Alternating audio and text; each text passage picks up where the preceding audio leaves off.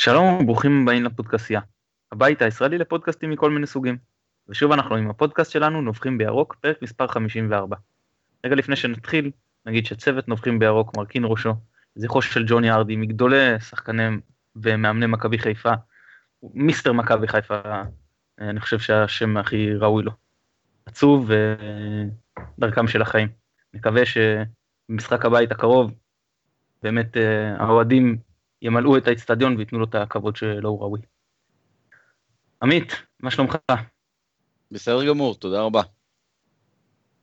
היום אנחנו מארחים את אה, אסף כהן, פרשן ספורט אחד, כדורגל אירופאי, ישראלי, ודגש על הליגה ההולנדית. מה שלומך, אסף? יוצא מן הכלל, איזה כיף להיות פה איתכם. תודה רבה שהזמנתם אותי. תודה רבה לך שבאת. אה, כרגיל נודה לשלום סיונוב שנותן לנו תמיכה טכנית מאחורי הקלעים. אני מתן גילאור, בואו נצא לדרך. עמית, רוצה לנבוח לנו? אה, כן, האמת שלאור החדשות המצערות, אז אני פשוט אה, אזכיר את אה, ג'וני ארדי בעצמי. יצא לי להחליף איתו כמה מילים באופן אישי בתחילת שנות האלפיים, בפגישה אקראית, והוא נהנה מאוד לגלגל איתי זיכרונות על דורות שלמים של כדורגלנים שהוא גידל במחלקת הנוער של מכבי. אני כילד זוכר את השם כמאמן וכמי שעמד תמיד אה, ברקע בקבוצה, וכשפוטר מאמן והיה צריך אה, להביא מישהו שפשוט ירפא את הקבוצה, אז כמו שביירן מינכן קרא עכשיו ליופ הנקס בגיל מתקדם במיוחד, אז זה היה ג'וני ארדי שלנו. קבוצת האליפות הראשונה בעצם של תחילת שנות ה-80 הייתה מבוססת על תשעה שחקני בית בהרכב. וכולם גדלו אצלו וכולם על ברכיו למדו כדורגל. אה, וזה באמת אה, דמות שמאוד אה, תחסר, וזה חלק מהאתוס של המועדון שלנו.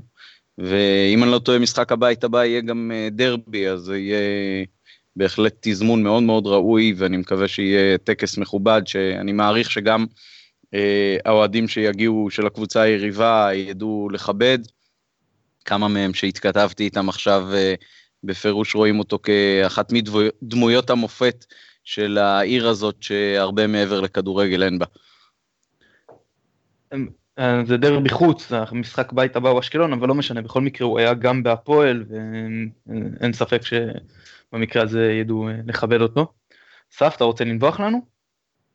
אני אנבח לכם, למה לא? אתם מארחים אותי פה, אנחנו אה, לקראת השינויים ההולנדים שעוברים למכבי חיפה, אבל אני אספר לכם את זה מהזווית של מישהו שמגיע מבחוץ, ועל הקבוצה שלו, שכמעט וכבר לא הייתה קיימת, עכשיו היא קיימת בגלגול החדש שלה, אבל אנחנו בשנה הבאה נציין 20 שנה, 20 שנה לרגע, אחד הכי עצובים שלנו בקריירה שלנו כאוהדי כדורגל, שלכם, עד, עד שנה שעברה זה היה כאילו אחד הרגעים הגדולים, אני מדבר על המשחק ההוא בצדון רמת גן, שמכבי חיפה ניצחה את הקבוצה שלי, הפועל ירושלים, בגמר הגביע, 2-0.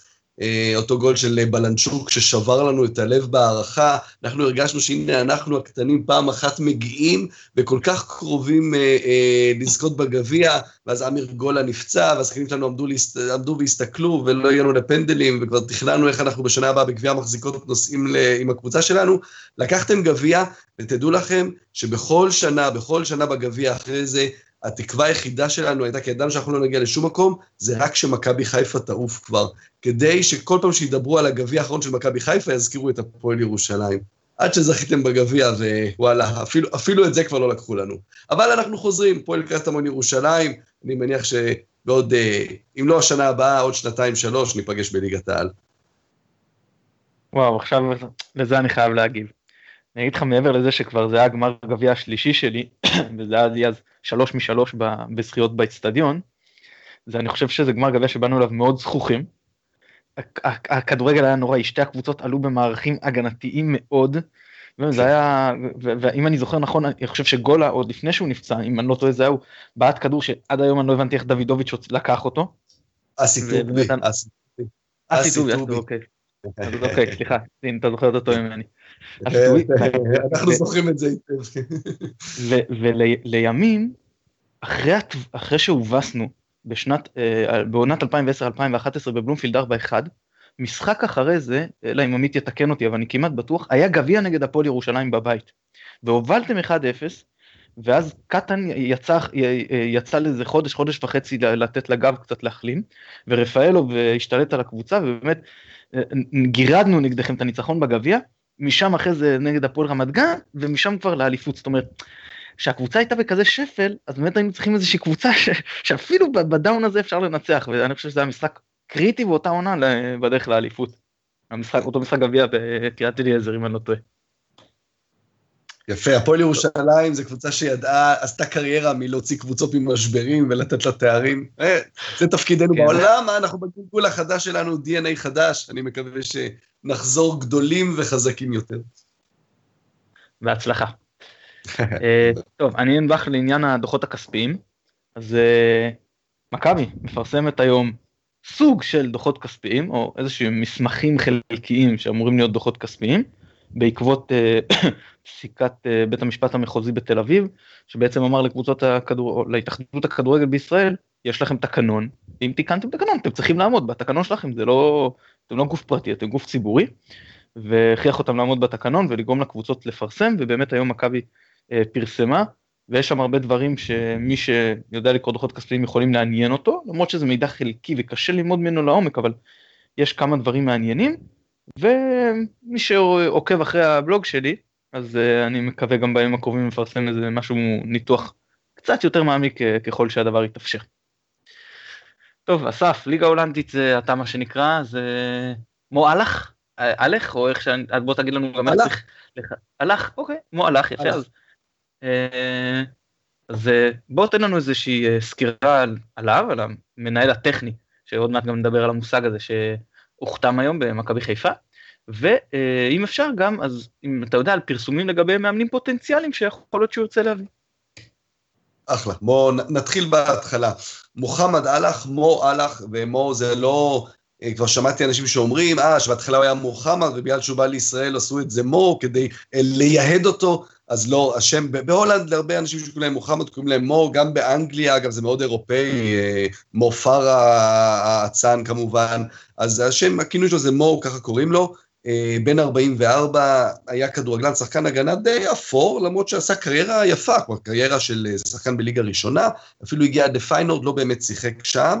אמ, אבל באיזשהו שלב הוא הבין שאת הקריירה שלו הוא לא, הוא לא יפתח באמת אה, ל, ל, ל, לרמות הכי גבוהות, ולכן החליט לעצור ולעבור מאחורי הקווים, כלומר לא לאמן, אלא להיות מנהל מקצועי. אה, לצד כל זה הוא גם אה, עשה תואר, תואר לימודי תעודה בעצם, של משהו שהוא מקביל לסוג של יועץ פדגוגי, מישהו כזה שעובד עם, עם בני נוער, אה, שדווקא זה, אני חושב שזה נותן איזושהי תחושה גם של, של בן אדם טוב, בן אדם מאוד אכפתי אה, לקהילה, היה לו גם איזושהי מעורבות פוליטית במפלגת העבודה ההולנדית, אה, בן אדם באמת מאוד מעורב בקהילה, וזה מאוד משמעותי, צריך להבין שאנחנו מדברים על חברה הולנדית שבה יש בערך בשנות ה-60 הרבה מאוד מהגרים מרוקאים, טורקים, אנחנו נכנסים פה לאיזה משהו סוציולוגי, אני לא אאריך על זה, אבל אנשים שהגיעו כעובדים זרים לעשות עבודות שהולנדים לא רצו לעשות, אז ההורים שהגיעו אז בשנות ה-60 באו ועבדו, וצריך לזכור שיש את הדור השני, והיום כבר את הדור השלישי, של אנשים שבאמת חס... עם בעיית זהות מאוד קשה, כלומר בהולנד קוראים להם מרוקאים, הם חוזרים למרוקו, קוראים להם הולנדים, לא כל כך מוצאים את עצמם, אה, ובתוך העניין הזה, מהכדורגל, הם רואים הרבה מאוד מנהיגים ואנשים שרוצים להיות כמוהם. אז אברהים אפלאי זה דוגמה אחת, וחליד בולארוש, יש לא מעט שחקנים. מו אהלך הוא גם דוגמה לזה. נכון שהוא לא היה השחקן הכי גדול, אבל כן בן אדם שהצליח ממש להשתלב בחברה ההולנדית, לתפוס מקומות מאוד משמעותיים בכדורגל שם, אה, עד לרמת. היה, אה, עבד בהתאחדות ההולנדית, חלק מנבחרת הולנד, והשנים האחרונות בויטסה, אז, אז צריך להבין שיש פה בן אדם שכן, הרבה מאוד צעירים מסתכלים עליו, מסתכלים עליו בהערצה, אני חושב שזה משהו ש, שמאוד עומד לזכותו. אה, אם אני חוזר אליו, אז אחרי שהוא פרש ב-2006, הוא, הוא פרש מקבוצת ונלו, קבוצה מדרום הולנד, בעצם הוא, זה היה התפקיד הראשון שלו כמנהל מקצועי, קבוצה קטן, מועדון קטן, אה, ששיחק בליגה השנייה, הוא עזר, תחתיו בעצם הוא, אה, הם עלו לליגה הראשונה, ובאמת הוא בנה את הקריירה שלו אה, בשלבים, אחד אחרי השני. אה, משם הוא התקדם לטוונטה, מועדון יותר גדול, שבימים ההם השקיע די, די הרבה כסף, שם הוא לא היה מנהל מקצועי, הוא היה הסגן של המנהל המקצועי, אה, אבל זה מועדון שהשקיע הרבה מאוד כסף. סטיב מקלריאן היה המאמן, באותה עונה הם, הם התחילו בעצם את הקפיצה למעלה, שנה אחרי זה הם זכו באליפות, הוא כבר לא היה שם באליפות. פרד רוטן היה המאמן שם, וחשוב לזכור את השם הזה, תכף נדבר על מאמנים פוטנציאליים. פרד רוטן היה מאמן, ויותר חשוב, העוזר שלו היה אריק תנהך, תכף נחזור לשמות הללו. אחד השחקנים ששיחק אגב בקבוצה באותה עונה היה ניקיטה רוקאביצה, כך שזה לא פעם ראשונה ש... שרוקאביצה יעבוד עם אהלך. אמ, אבל אחרי זה הוא עזב, הוא עבר לקבוצה אחרת, ארקסה ולוואי, קבוצה קצת יותר קטנה, אבל שם הוא היה שוב המנהל המקצועי, כבר בתפקיד הבכיר יותר. אמ, קבוצה מאוד חלשה בליגה הראשונה, השוער הראשון שלה היה אוהד לויטה, אמ, אז שוב, עוד היכרות, עוד איזשהו קשר למכבי חיפה הנוכחית, הקבוצה ירדה לגיעה בסוף העונה, אבל באמת הייתה קבוצה בלי שום סיכוי, מבחינת, מבחינת תקציבית, קבוצה באמת מאוד מאוד חלשה. אחרי זה הוא עבר אה, לעבוד בהתאחדות, באיזשהו תפקיד ניהולי, אה, שנים לא טובות לנבחרת ההולנדית, זה היה בדיוק אחרי המונדיאל המוצלח, אבל היורו 2012 היה רע מאוד, עם אה, תחת ון מרווייק לא הגיעו רחוק בכלל, אה, ואז הוא הגיע לויטסה. ופה בעצם מתחיל, בעצם אנחנו מתחילים להסתכל על הקריירה של, של מו אהלך בצורה יותר, יותר לעומק. מו אהלך הגיע לויטסה באוקטובר 2013, באמת תקופה קצרה אחרי שהבעלים ההולנדי של האיש עסקים הולנדי, שדי סיבך אותה, מכר את הקבוצה לאיזה איש עסקים גיאורגי, מרה בג'ורדניה. אדם בעל קשרים בעולם התחתון, היה גם יושב ראש ההתאחדות הגיאורגית, שאפילו בזמן שהוא היה יושב ראש ההתאחדות הגיאורגית, הוא מינה את עצמו כמאמן הנבחרת, בן אדם שאיים במשרדי ההתאחדות על אנשים אחרים באקדח, באמת בן אדם לא נעים, אבל כשדיברו עליו הוא שהוא חייל של רומן אברמוביץ', האיש אה, החזק בצ'לסי, הבעלים של צ'לסי, אחד האנשים החזקים בעולם, ובאמת ויטסה הפכה להיות סוג של קבוצת בת של צ'לסי. אה, בתוך כל זה, אה, מו אהלך כמנהל המקצועי היה צריך לדעת לתמרן ולדעת להסתדר. כלומר, מצד אחד, הוא מנהל מקצועי של מועדון שהוא מקבל הוראות מלונדון, ברמה כזו שהוא היה נוסע כמה פעמים בחודש כדי לקבל באמת, יודע, דיונים וכן הלאה. ומצד שני הוא מנהל מקצועי של מועדון מפואר בכדורגל ההולנדי, מועדון שהשנה קיים 126 שנים, כלומר מועדון עם קהילה גדולה מאחוריו, עם גרעין מועדים מאוד משמעותי, שמצפה מהקבוצה שלו להיות קבוצת כדורגל שנאבקת בצמרת על תארים, שמקדמת שחקני נוער. בתוך כל זה מו אהלך הצליח באמת לעשות עבודה נהדרת. הוא, הוא עשה שם איזושהי תוכנית חומש, שבה הוא הקים אקדמיה שהייתה מפורקת לגמרי, הקים שם איזשהו אה, מרכז אה, אה, מדע כזה, של, עם תוכנית כזאת אה, של אה, זיהוי פציעות ו, וכל מיני דברים יותר אנליטיים, וזה באמת נרשם לזכותו. והמינוי המשמעותי ביותר שלו היה שהוא הביא את פטר בוס בעצם לקבוצה, וחד משמעית, עם פטר בוס ומו אלאח, הייתה שם עונה אחת ב-2013, ב-2014, שוויטסה שיחקה את הכדורגל הכי יפה בהולנד, לא זכתה באליפות, אבל שיחקה כדורגל יותר טוב מאייקס, מפסוו ומפיינורד ומאחרות. וזה ייאמר לזכותם, כלומר זה קודם כל המאמן, אבל המנג'ר ש, שעמד מלמעלה. אחרי שפטר בוס בעצם עזב למכבי תל אביב, אמ, הוא מינה את המחליף שלו, רוב מאס, זו הייתה נפילה מאוד גדולה, אולי זה היום, עד היום המינוי הכי כושל של, של מו אלאח, ולא רק זה, הייתה גם ביקורת אה, עליו, שהוא אה, אה, לא גיבה אותו מספיק בתקשורת.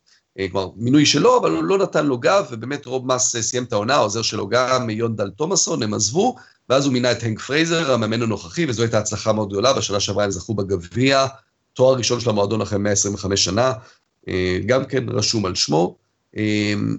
זהו, זה, זה מהכל מבחינת הניהול המקצועי, כמובן כמנהל מקצועי היה אחראי על הרכש, ולאורך השנים אפשר להביא דוגמאות של הצלחות כבירות ממש, הכי גדולה הייתה המכירה בקיץ האחרון של מרווילוס נקמבה, קשר אחורי זימבבואה, שהוא הביא אותו בכמה עשרות אלפי יורו ומכר אותו בקיץ האחרון בארבעה מיליון יורו לברוז'.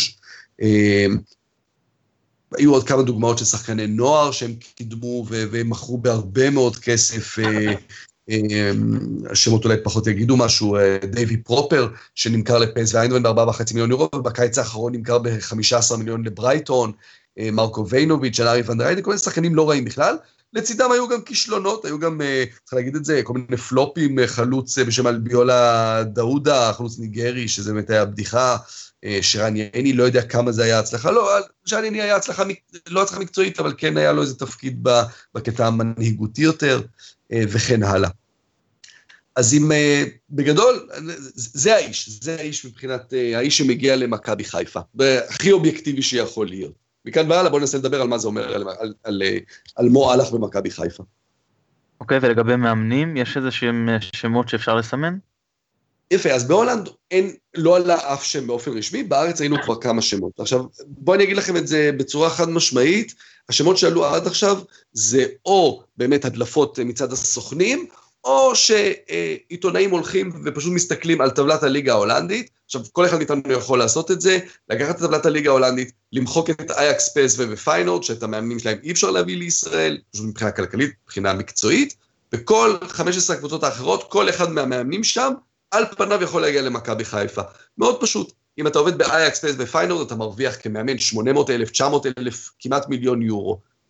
אף אחד לא יבוא למכבי חיפה, אף אחד לא יבוא לליגה הישראלית, לא בגלל מכבי חיפה, אבל מקבוצות אחרות שמרוויחים סכומים יותר נמוכים, מכבי חיפה, כמו גם מכבי תל אביב, הפועל באר שבע, זה שדרוג כלכלי, אז כולם, כולם יכולים להיות מועמדים. בואו בוא, בוא נציין כמה שמות אה, שעלו כבר, וכמה שמות שאני חושב, או שם שניים שאני חושב שהם המשמעותיים ביותר. שם אחד שעלה, זה, זה מובן מאליו, זה הנק פרייזר, המאמן שעובד עם, אה, עם מהלך עכשיו, שהוא מינה אותו אה, לויטסה עכשיו, והוא עובר בעצם משהו שעוד לא ציינתי באמת בסיקור הקודם אה, של אהלך, שבחודש, חודשיים האחרונים מונה רוסי נוסף מאנשיו של אברמוביץ' ל board של ויטסה, והוא מאוד מאוד מנסה להתערב ולהיות מעורב במה שקורה מבחינה מקצועית בויטסה. ממש לקבוע הרכבים, איזה שחקנים ישחקו, איזה שחקנים לא ישחקו, מה שפרייזר ואלח מאוד מאוד לא אוהבים, אחת הסיבות שאלח גם דיבר על זה שהוא רוצה לעזוב בסוף העונה, והגיעה הצעה ממכבי חיפה ולכן הוא עזב. לא יפתיע אותי אם הוא יביא את פרייזר איתו, מאמן אה, בכיר, הביא גביע, אה, בתור שחקן, בתור שחקן בפיינורד, אה, גם שחק בטופ באמת, אפילו שחק נגד הפועל פתח תקווה ב-92 בגביע המחזיקות, כבש נגדה שער שהדיח את הפועל פתח תקווה, אז זה הקשר הישראלי. אז זה, זה מינוי שיכול להיות מאוד מעניין אם הוא יגיע. יהיה מעניין לראות אם הוא, הוא עוזב את ויטס, אם הוא גם יעז לקחת את המאמן שלה. אה, עוד, אה, עוד שם שעלה ראיתי, אלכס פסטור, המאמן של ספרטה רוטרדם, זה נראה לי יותר כמו איזו זריקה של, uh, של סוכן uh, שחקנים, כי לפני שנה אותו פסטור היה מועמד למכבי תל אביב, אז כאילו למה דווקא הוא?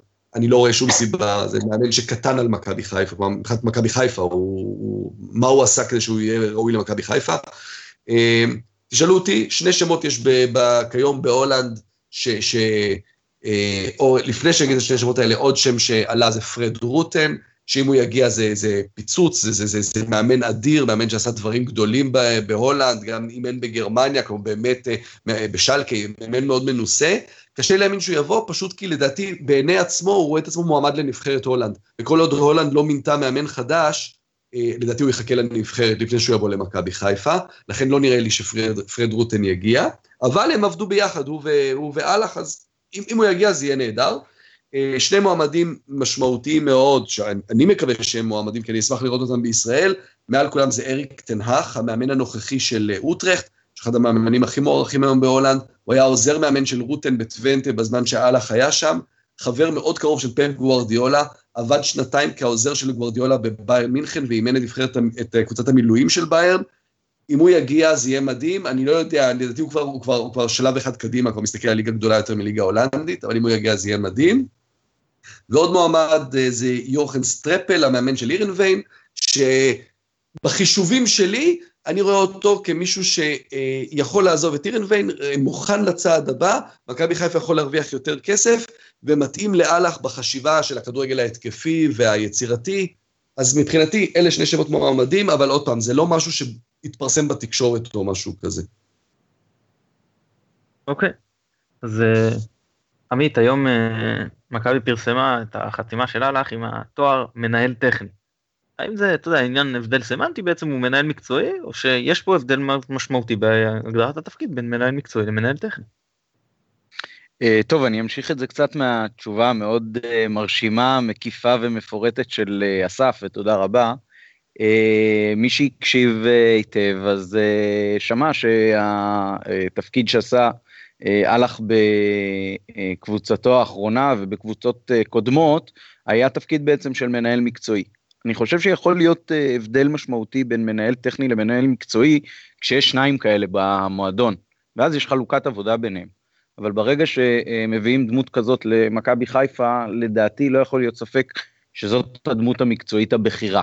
אה, אחראית על אה, נושא של סקאוט, אחראית על נושא של אה, תכנון לטווח ארוך, אחראית על נושא של אקדמיה, אחראית בעצם באופן מקצועי מלמעלה על כל מה שקורה במועדון, ומן הסתם בראייה ארוכת טווח גם בכירה יותר מהמאמן. זה לא אומר שיש התערבות של המנהל המקצועי במה שקורה מבחינת הרכבים וניהול משחק וניהול אה, כל האימונים, אבל אני חושב שכל עוד אין אה, מישהו אחר שממלא פונקציות מקצועיות אחרות בתוך המועדון ברמה בכירה, אז זה קצת הבדל סמנטי, ולאורך השנים ולאורך הקבוצות אנחנו רואים גם באירופה, גם בארץ, אנשים שהטייטל פחות קובע ויותר קובעת מהות, אה, גם ג'ורדי כמנהל מקצועי במכבי תל אביב לפעמים היה יותר קרוב לדשא, לפעמים היה יותר רחוק מהדשא, גם בגלל סיבות אישיות, גם בגלל איך שהקבוצה תפקדה. אה, אם לוקחים את זה על פני המאמנים השונים שעבדו שם אה, תחתיו בעונות האחרונות, ואני חושב שדי ברור שאלח מגיע למכבי חיפה כדמות מקצועית בכירה, ראשונה במעלה, אף אחד לא מעליו במדרג המקצועי, והשאלה הגדולה היא באמת אה, עד כמה אה, שחר ישחרר לו חבל, עד כמה שחר ייתן לו אחריות, עד כמה שחר יגיד, תשמע חביבי, זה התקציב, אבל בתוך התקציב אתה עושה כל מה שאתה רוצה, אה, או שתהיה התערבות רבה, שזה אני מניח אנשים כרגע, בטח מבקריו של שחר, מאוד מאוד סקפטיים לגבי העובדה שהוא בא כעלה תאנה או הוא בא כדמות אה, שבאמת ייתנו לה את האחריות והסמכות יחד עם האחריות. אה, אני רוצה להאמין שמביאים אותו לא סתם, אה, ולפי הרקורד שלו זה גם מישהו שלא היה בא סתם, אני חושב שהרקורד שלו הוא יותר מרשים מבחינה מקצועית מזה של תור למשל, ואני מקווה באמת שהוא יצליח להוביל אותנו בראייה ארוכת טווח למקום שבו אנחנו אה, רגילים ורוצים להיות. טוב, אני, אני אגיד שאני קצת אה, חושש. כשהביאו את אה, קרלסן, אז דיברנו כולנו ואמרנו מנהל מקצועי. לא, אחרי זה הסתכלנו וראינו שהוא הוגדר כדירקטור ספורטיבי, אפילו אני לא זוכר כאיזה שם נתנו ספורט דירקטור. ספורט דירקטור, אוקיי, אני סליחה, דירקטור ספורטיבי זה מהאופניים. אבל, וזה, הוא לא היה מנהל מקצועי. אנחנו היום יודעים, עכשיו כבר אף אחד לא משלה את עצמו, קרנסן לא היה מנהל מקצועי, לא ניתנו לו סמכויות מלאות של מנהל מקצועי, שנקרא, אתה יודע, מהמסד ועד הטפחות, לנהל מקצועי את המועדון, להיות ראש המערכת המקצועי. עכשיו, אני מודה שאני סקפטי ואני לא רוצה לחוות שוב ולפתח פה איזה שהם ציפיות. והסמנטיקה הזאת היא כן איפשהו אה, מציקה לי וכן איפשהו אה, מגבירה את החשש. אבל אני מקווה שבאמת, אתה יודע, זה סתם אה, איזשהו כינוי לא רלוונטי ובאמת הוא יהיה ראש המערכת המקצועית והוא ינהל, ואיש מקצוע מהתחום ינהל את מכבי מקצועית, כי אני חושב שזה מה שנכון, ויותר מהכל אני באמת מקווה שייתנו לו את הזמן, כי לא, עדיין לא הביאו אה, צוות זר למכבי, ובאמת נתנו לו את הזמן להצליח. ופה אני אומר שיש אה, לי סבלנות, ואני מקווה שגם לשאר אוהדי מכבי, ואמרנו את זה כבר בעבר, יש סבלנות, ופיטרו, ובסוף לא היה לקהל סבלנות, ואני אומר, באמת, הגיע השלב ש, שאתה מביא בן אדם שאתה צריך להגיד, עליו אני סומך, אני מתעלם מרעשי רקע, מה שלא ידענו לעשות בשנים האחרונות, ואני נותן לו לפחות, לפחות עד סוף העונה שעברה, אין, אין מה לדבר בכלל על, על לבחון אותו מבחינת הצלחה או כישלון, זה לא רלוונטי. זה לא מאמן, מנהל מקצועי צריך, או טכני במקרה הזה שאנחנו מקווים שיהיה מנהל מקצועי, צריך הרבה יותר זמן. זה אם בכלל שאני לא מדבר על לראות תוצרת ממחלקת נוער או שיטה של שחקנים שעולים, אתה יודע, מהנוער אה, כמו במועדונים גדולים וכבר מכירים את הפרדיגמה שהקבוצה הבוגרת אה, מתנהלת אה, לפיהם. זה נותר רק לקוות. אה, טוב, אז עכשיו באמת בא מישהו אני רוצה להצטרף לה... לעוד, אה, לעוד אה, משפט אחד, על פשוט מה שאמרת פה, וזה מאוד נכון, אבל ההנאה של מכבי חיפה נמצאת היום במצב מאוד מאוד קשה. אתה מביא מנהל מקצועי בחודש נובמבר, מה אתה בעצם אומר? מנהל מקצועי בחודש נובמבר יכול להביא אולי את הצוות שלו, אה, שחקנים הוא לא יכול להביא, ייקח לו זמן אה, להכיר את המועדון ולעשות את השינוי. העונה הזו, המנהל מקצועי לא יעשה, לא, לא, לא יביא את השינוי, או גם, גם אם יהיה פה איזשהו שינוי, זה לא, זה לא המנהל המקצועי יעשה. מצ, אז מצד אחד אתה אומר, אני רוצה את, את, את הפירות לקטוף בעונה הבאה, אבל הנהלה של מכבי חיפה לא יכולה לבוא היום לקהל ולהגיד לו, אנחנו מוותרים על העונה הזו. בפועל, עם מינוי מנהל מקצועי בנובמבר, זה מה שקורה. זה מה שקורה. כלומר, היא צריכה היום לבוא ולהגיד, אנחנו נותנים לו יד חופשית, שיביא את הצוות שלו כמה שיותר מהר, כי עכשיו יש איזה שלושה שבועות פגרה. אה, אם אומרים אנחנו ממשיכים עם לוזון, קדימה, זה לא שאני חושב שלוזון לא מאמן טוב, אבל בוא נראה מה יש, שזה לא יהיה קרלסן 2, כמו שאתה אומר. כן, אני, אני רק אגיד שבכל מקרה, אתה יודע, ואם היו מביאים בקיץ, אז אנשים היו אומרים, אז למה לא נתתם מספיק זמן ללמוד את המועדון, וזה איך שלא, זה, היו, זה, זה יוצא בעייתי, אבל הביאו אותו מוקדם, אז באמת, יש לו גם זמן ללמוד את, ה, את, ה, את המדינה, ואת המנטליות, ואת הליגה, את היריבות, את כל המערכת במכבי איך היא עובדת, ובאמת את מחלק, מחלקות הילדים והנוער, ו, ובאמת, אה, אתה יודע, להיכנס לעונה הבאה כבר שהוא מכיר על בוריות אה, את המועדון ואת כל המסביב, ומעבר לזה יש עוד דברים שמנהל מקצועי עושה, הוא לא רק מה שנקרא אחראי רכש, כן, יש לו עוד הרבה דברים שבהם אני חושב שהוא יכול להשפיע גם בטווח ה... היותר קצר, שהפירות שלהם הם בטווח היותר ארוך, אבל ההשפעה אפשר להתחיל כבר לעבוד uh, בטווח היותר קצר, ואם אנחנו מדברים גם בעניין הצר של מנהל רכש, אז אני אמרתי ואני אחזור על זה, היום מכבי מרחק קשר אחורי ומגן שמאלי, לצורך העניין נתתי את השמות של אלמוג כהן וטייב טוואטחה, אני לא יודע כמה השניים האלה ריאליים. משנה, זה יכול להיות פטר מסיללה שאמר שהוא רוצה לבוא למכבי וצריך לבחון אם הוא בכושר המתאים, לא חשוב, נדבר ברמת העיקרון. מלהיות קבוצה שמסוגלת להתמודד על האליפות מבחינת הסגל אני מדבר עכשיו. אז גם פה אני אומר, לא, לא צריך אה, להגיד אה, עדיין נואש. אה, טוב, אני, אני מאוד, מסכים, מאוד מסכים רגע עם, עם מה שאמרת ואני חושב שדווקא מבחינת התזמון אז יצא לנו פה תזמון אופטימלי. אה, אחד, כי יש את ה-19 ימים האלה עד המשחק הבא, שבו באמת, אה, בהם באמת למנהל הטכני או המקצועי החדש, יש אפשרות להיכרות ראשונית עם השחקנים ועם המאמן ועם כל מה שקורה פה באופן כללי. ואז יש חודש וחצי בערך עד החלון הקרוב, שבו באמת אה, סוג של fine tuning, ובוא נראה מה אפשר בטווח הקצר, אנחנו רואים שפה ופה יש בעיות נקודתיות, איך אנחנו יכולים לחזק אותם.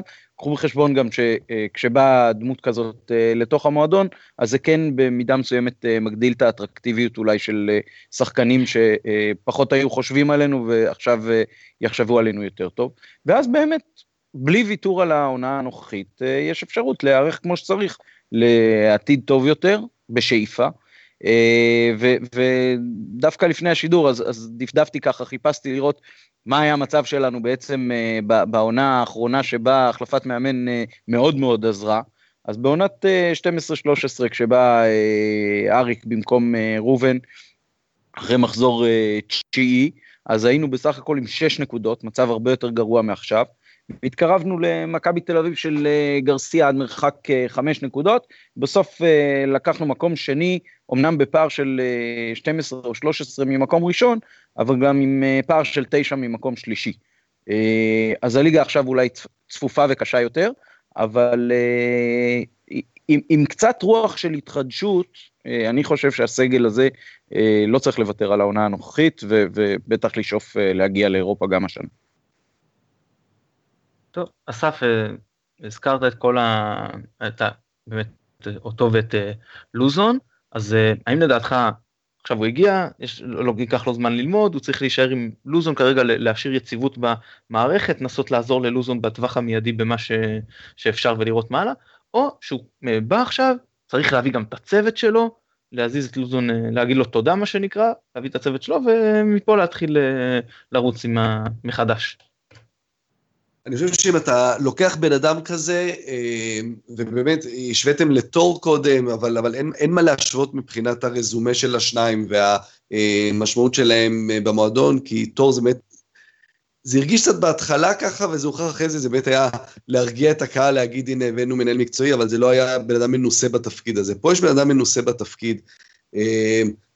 אני שונא, אני שונא את זה שבתקשורת בישראל תמיד זה לפטר ולפטר ולפטר, ובאמת, אני, אני, תנו לאנשים הזדמנות, כלומר, אם אתה ממנה מישהו, אתה מאמין באיזושהי דרך שלו ובמדיניות שלו. במקרה הספציפי הזה, אני לא חושב שצריך לפטר את לוזון כי משהו לא בסדר שם. אה, בעיקר כי אני חושב שהבאת בן אדם שאתה מאמין, אתה רוצה להאמין בדרך שלו, במנהל המקצועי החדש, לך איתו. תן לו, ת, ת, שיביא את האנשים שלו, שיבנה הכל מחדש, יכול להיות שלא תראה את התוצאות עכשיו, אבל כמו שאמרנו קודם, אה, אה, תכיר את הליגה, תעשה דברים טובים, אולי תרוץ בגביע, אה, ותשיג, תקצור, תכתוב את הפירות בעונה הבאה, אבל כן, הוא צריך לעבוד עם האנשים שלו לדעתי. טוב, אני אגיד, מעבר לזה שאני אמרתי כבר שלראשונה מאז שפיגל אני חושב שצריך לפטר מאמן, ומכבי, אז אה, בטח שאני חושב ש, שהוא צריך להביא את מי שמתאים לו מהסיבות שאמרת, אבל uh, מעבר לזה, אני, ממה שקראתי מאורי קופר, אני מקווה פה שהוא לא הטע אותי, אני בסך הכל מאמין לו, בן אדם uh, רציני קופר, והוא רושם שהלך, בא מפרדיגמה של דוקטרינה, סליחה, של כדורגל דומיננטי, של להחזיק הרבה בכדור, של להיות קבוצה מאוד מאוד יוזמת, זה מתאים לשחקנים שיש לנו עכשיו בסגל, אולי תוציא את רוקאביצה נגיד שהוא שחקן שיותר נוח לו כשהקבוצה מתגוננת אבל רוב השחקנים אנחנו מסתכלים על קיאט אז אולי ואפילו אה, אלברמן ושחקנים כמו בצדדים כמו בוזגלו זה שחקנים שהם אה, רגילים לשחק אה, בקבוצה יוזמת ודומיננטית ושם הם יודעים אה, לבוא יותר לידי ביטוי. ולוזון הוא מאמן שרוב הקריירה אימן קבוצות מגיבות וגם מכבי הרבה יותר מדי פעמים היא מגיבה ואתה מסתכל זה קצת משקר כי מסתכלים על שיעורי החזקה בכדור ורואים שמחזיקים הרבה בכדור. אבל כשאתה מסתכל מה החזקה בכדור ובאיזה אזורים מתרחשת כל מיני מסירות בין הבלמים אז אתה מבין שמכבי ביותר מדי מקרים היא אה, קבוצה מגיבה ואם אה, יש מנהל מקצועי שמאמין בכדורגל יוזם והמאמן, והמאמן מאמין בכדורגל מגיב ששניהם שיטות לגיטימיות לחלוטין אין פה נכון ולא נכון אבל צריך משהו ש... שיתחבר ואם זה לא מתחבר אחד עם השני אז יכול להיות שצריך לפרק כמה שיותר מוקדם את החבילה הזו. Uh, טוב, בואו uh, נעבור, לדבר uh, רגע על עומר דמארי, שפתח בהרכב, והגיע להרבה מאוד מצבים, וגם חזר לכבוש. אז האם זה, זה החלוץ הפותח של מכבי צריך להיות מעכשיו עמית? אם אנחנו מסתכלים על המשחק הקרוב, אז אם המשחק הקרוב היה בשבת הקרובה, אז התשובה שלי הייתה אוטומטית כן. כי חלוץ, בטח חלוץ שלפחות אה, על הנייר יכול אה, להיות חלוץ מוביל במכבי, כי הנתונים מהעבר שלו הם טובים, אה, והצליח סוף סוף לכבוש שער, אז אל תוציא אותו.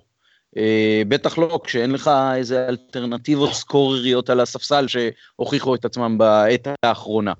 אה, כי, כי גם אה, קלאוס נתן גול אחד, אבל אחר כך אה, לא, לא מעבר לזה, ולא שיחק במשחק האחרון כנראה בגלל אי כשירות.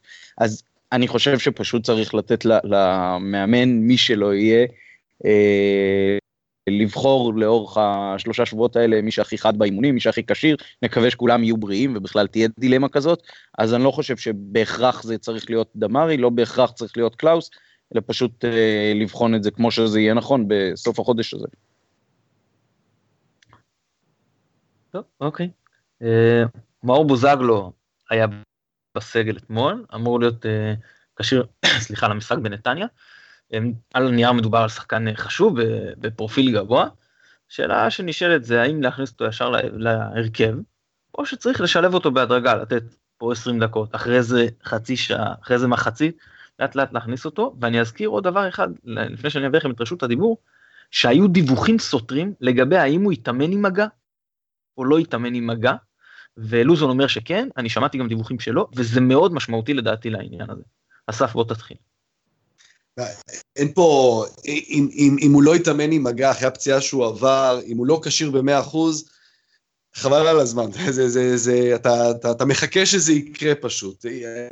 אם, אם הוא לא כשיר, כמובן שלא ישחק, אין פה, אין אפס. אם הוא כשיר, אם הוא יכול לשחק, מאור בוזגלו זה מה, מהכמה שחקנים האלה שאתה, אם הוא יכול לשחק, הוא צריך לשחק, וגם אם הוא לא ייגע בכדור אה, כל המשחק, בסוף תהיה את הנגיעה האחת שבה, שבה הוא יעשה את, ה, את המהלך. ומעבר לזה, במצב שמכבי חיפה נמצאת בו היום, אה, של, של תחושה קצת של... אה, לא, זה קצת נשמע גדול מדי, אבל תחושה של ואני מניח שהרבה אוהדים מרגישים של מוות כזה, של, של עם מה אנחנו מזדהים, עם איזה קבוצה, קבוצה שלא לא עושה התקפה, קבוצה שכמו שאמרתם קודם, מחזיקה בכדור ומתבשרת מאחורה, היא צריכה את הדבר, את האחד הזה שיעיר אותה, את המישהו שיעלה למשחק הזה, ופתאום אה, הכדור יהיה אצלו, ויהיה הרחש הזה בקהל של, אה, הנה הולך לקרות משהו, ואז עם קצת מזל הוא גם יבקיע גול במשחק הראשון, ויסחוף את הקבוצה אחריו, בטח בקבוצה חסרת ביטחון, שאתה רואה שחקנים שמאבדים כדור, אה, אה, לא משנה אם שחקנים טובים, פחות טובים, שיש חוסר ביטחון כזה, שנובע קצת מחוסר אמון כבר של הקהל, שחקן כמו באור בוזגלו, מעבר לכדורגל שאנחנו יודעים ש, שיש לו, זה משהו שיכול באמת פשוט להטות את הכף לגמרי ולסחוף את כולם אחרי הקבוצה. אז אם הוא, אם הוא יכול לשחק, חייב לשחק. גם אני בעד שאם uh, מאור uh, כשיר, אז שהוא יעלה במשחק הקרוב בנתניה. אני מעריך שלא נתנו לו להתחמם סתם. אני לא רוצה להאמין שלוזון היה מסכן אותו בריאותית. Uh, ניתן להעריך שבשלושה שבועות האלה יהיו גם uh, משחקי אימון אחד או שניים, ואפשר יהיה באמת uh, לבחון איזה כושר משחק יש לו, ובטח כבר זה יהיה אחרי אימונים סטנדרטיים עם הקבוצה. ויכול להיות שהוא לא צריך לשחק 90 דקות ישר, אבל אני חושב שדווקא יותר נכון לעשות חימום רגיל, כמו שעולים לשחק, ראינו אתמול את נטע לביא, מה קרה כשהוא עלה כמחליף, וישר... נפגע, ו- ואני כמובן מקווה שהוא יחזור להיות כשיר, כי היום כבר היה דיווחים גם בעניין הזה. ועוד מילה אחת בעניין הדיווחים, והשאלה הקודמת על uh, לוזון, אז uh, ראינו באתר אחד שאומר שאלח כבר חושב ככה, שצריך לפטר אותו, ובאתר אחר כבר ראינו שאלח אומר שבעצם צריך נכון להשאיר אותו, אז uh, אני מציע לכולם לא לקרוא את הדיווחים, אלא לחכות פשוט למציאות. משהו שלא, שלא שכחתי לציין אותו קודם, אה, אז אני קצת חוזר אחורה ברשותכם, אבל אהלך, אה, אחד, באמת, אחד מהנקודות הביקורת העיקריות של אנשים בארנם זה העניין שהוא לא מדבר עם התקשורת. וזה הביא את התקשורת באמת אה, להתהפך עליו בלא מעט מקרים וביקורות על כל מיני דברים. אני מקווה שהם חלק מהעניין שהסבירו לו לאן הוא מגיע, התקשורת היא כמובן מאוד מאוד חזקה, אני בעצמי ירושלמי, אני, אני יודע כמה התקשורת משמעותית ב, ב, בערים האלה, המקומונים, היום זה כמובן כבר יותר תוכניות אה, אינטרנטיות, רדיו וכן הלאה.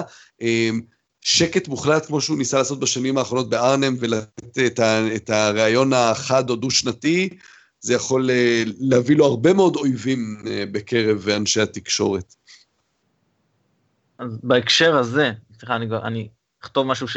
אקריא, סליחה, משהו שכתבתי היום, די קצר. אוהדי מכבי יצטרכו לקחת נשימה עמוקה מאוד ולהוציא אוויר לאט בזמן הקרוב. התקשורת המקומית תעשה הכל כדי לחבל בהצלחתו של מי שאינו מהברנז'ה. החל מניתוחי משחקים מוטים, דרך אימוץ טרמינולוגיה מתלהמת וכלה בהמצאות ושקרים. זה הולך להיות מעצבן, וזה אפילו עלול באמת לעבוד עלינו. מהיום יותר מאשר אי פעם. חשוב לקחת כל ידיעה וכל דור דעה של תקשורת הספורט בישראל בערבון מוגבל. וזה בדיוק מתחבר למה שאתה אומר. יש אנשים שאתה, מראש יש לך את הרגשה שיסמנו אותם. ובמקרה הזה גם הוא וגם הקהל יצטרכו להיות פה רגועים, אין מה לעשות, ככה זה עובד. מכבי תל אביב זה עבד יופי עם ג'ורדי, גם בהתחלה נכנסו בו מאוד חזק, והקהל שם ידע לתת לו הרבה קרדיט וזה עבד להם טוב. אה, אני רק אחזור לעניין בוזגלו, ואני אגיד שאני, אה, אחד, לא, אני חושב שלא הייתי פותח איתו בהרכב, כי ספציפית אה, נתניה קבוצה שמתקיפה ומתקיפה טוב, ומחזיקה הרבה בכדור ומריצה את היריבה, ופה אני חושב שאנחנו נצטרך בצדדים את סולליך ורוקאביצה, שני שחקנים מהירים שידעו לצאת מהר למתפרצות, שידעו, אה, שידעו לעזור למגנים בהגנה, ועכשיו להכניס את בוזגלו למשימה בעיקר הגנתית מההתחלה, נראה לי פחות אה, לעניין, לשלב אותו בהתאם להתפתחות המשחק, ואני מה זה, מצפה ממנו לנצח את הדרבי עם בעיטה חופשית, זה כאילו דבר שהוא במובן מאליו. טוב, אז אה, יש לנו בקבוצה הרבה פציעות, עמית דיברת על נטע ומבוקה, ובאמת, זה, זה, זה לא נגמר. אז uh, יש לנו עכשיו פגרה, האם אנחנו צריכים לנצל את הפגרה כדי בעיקר להתאמן? הנה הגיע מנהל מקצועי חדש, ואולי צוות אימון חדש, ובכלל הקבוצה לא נראית משהו, וצריכה כנראה עוד אימון. ומצד שני אנחנו רוצים לתת uh, מנוחה לשחקנים, כי אנחנו רואים שפיזית הם קורסים. אז איך מוצאים את האיזון הזה, עמית? מה עדיף לנו? Uh, טוב, אני חושב שזה דווקא מצב שבו האיזון צריך להיות מאוד מאוד uh, אינדיבידואלי. זאת אומרת, השחקנים נמצאים ברמות כשירות שונות, אלה ששיחקו ואלה שלא שיחקו, אלה שנפצעו עכשיו ואלה שחוזרים מפציעה. אז uh, אני לא יודע עד כמה באמת הסגל יהיה שלם לאימונים uh, מלאים, אבל בטח uh, יותר מחצי מהסגל צריך uh, התאמה מאוד אישית של סרגל המאמצים uh, לאיפה הם עומדים בזמן ביחס לפציעה, זו שהייתה או זו שחלילה תהיה. באמת כמו שאמרת זה, זה צריך להיות פה אינדיבידואלי, יש שחקנים שבלי הרבה עומס וכדאי שיתאמנו ו... ויש שחקנים שצריכים את המנוחה, בכל מקרה אפשר לתת יום יומיים לכולם מנוחה, כן זה obvious, ספורטאים עם כזה עומס אנחנו מזלזלים תמיד, קל מאוד לזלזל ולהגיד בישראל ולא מתאמצים, אבל המאמץ הפיזי של אפילו מי שלא משחק נגיד את כל המשחקים, או רק חצי מהמשחקים, בעונה זה, זה נטל מאוד מאוד גדול על הגוף, זה משהו שגוף של בן אנוש לא אמור לעמוד בו. ואז מדי פעם מנוחות כאלה זה דבר טוב, אבל אה, באמת מי שיותר אה, מועד לפציעות אז זה לתת לו יותר אה, מנוחה ומי שלא זה יותר להתאמן. טוב, אנחנו בכל מקרה אנחנו עוד נקליט עוד פרקים לפני נתניה ויכול להיות שנעשה את זה שוב אבל אנחנו כבר מעכשיו ניקח איזשהו, ניקח את ההימורים ואולי נשנה אותם בעתיד. זה עמית למרות שיש לנו עוד הרבה זמן, עוד 19 ימים כמו שאמרת, אצטדיון נתניה, שעה שמונה וחצי, בוא תן לי תוצאה. 3-0 ירוק, יוצאים לדרך חדשה. יפה אסף, תוצאה? אתה מבקש הימור כשאתה לא יודע עוד מי יעמוד על הקווים אפילו במשחק הזה, אבל, אה, אבל אני מאוד אוהב את החשיבה ש, שאמרת מקודם, אה, שבאמת זה משחק שיותר מתאים למכבי חיפה של השנה, שמחכה, מתגוננת. כמו שאנחנו רואים יותר ויותר קבוצות אה, בליגה, בליגה שלנו, בני יהודה, בית"ר ירושלים, כולם גילו את העניין הזה של בוא נחכה מאחורה ונעקוץ במתפרצת. אז יש מועדונים, אם זה בית"ר, אם זה מכבי חיפה, שלא יכולים להרשות את זה לעצמם, והמאמנים צריכים להבין את זה בקבוצות הללו. אמ, אני חושב שמכבי חיפה עם מאמן חדש על הקווים, הולנדי, שיביא הרבה כבוד וגאווה, יכולה לנצח את המשחק. גם יהיה הולנדי, אז גולים וזה, שלוש-שתיים למכבי חיפה. טוב, אני מאוד תופס מדראפיץ', אני חושב שנתניה קבוצה טובה. ואני חושב שאנחנו עולים קצת אה, מפקירים את האמצע שזה בדיוק עם עלי מוחמד וערן לוי נקודות התורפה ואולי נרחיב על זה גם אה, עוד לפני המשחק אבל אני הולך 2-1 אה, נתניה לצערי. אסף היה מדהים באמת אני לא ככה מחמאות כאלה עוד לא חילקתי אבל באמת שמע ידע כזה המון המון תודה שהתארחת אצלנו. אני מאוד מאוד נהניתי, תודה רבה, ממש היה שיחה ברמה גבוהה, ויאללה, הלוואי ויהיה בהצלחה למכבי חיפה, ונסיים איפה שהתחלנו, בוא ניפגש בליגת העל, בגמר גביע, עם הפועל קטמון ירושלים, מכבי חיפה, נפגוש הולנדים, זה יהיה, זה יהיה נהדר. אז אה, הלוואי וכל טוב שיהיה בהצלחה. הלוואי. עמית, כרגיל תענוג. תודה רבה ותודה לאסף, באמת היה מרשים ויוצא מן הכלל. אנחנו שוב נודה לשלום סיונוב שנותן לנו את התמיכה הטכנית מאחורי הקלעים. אני מתן גילאור, תודה רבה שהאזנתם, ביי ביי.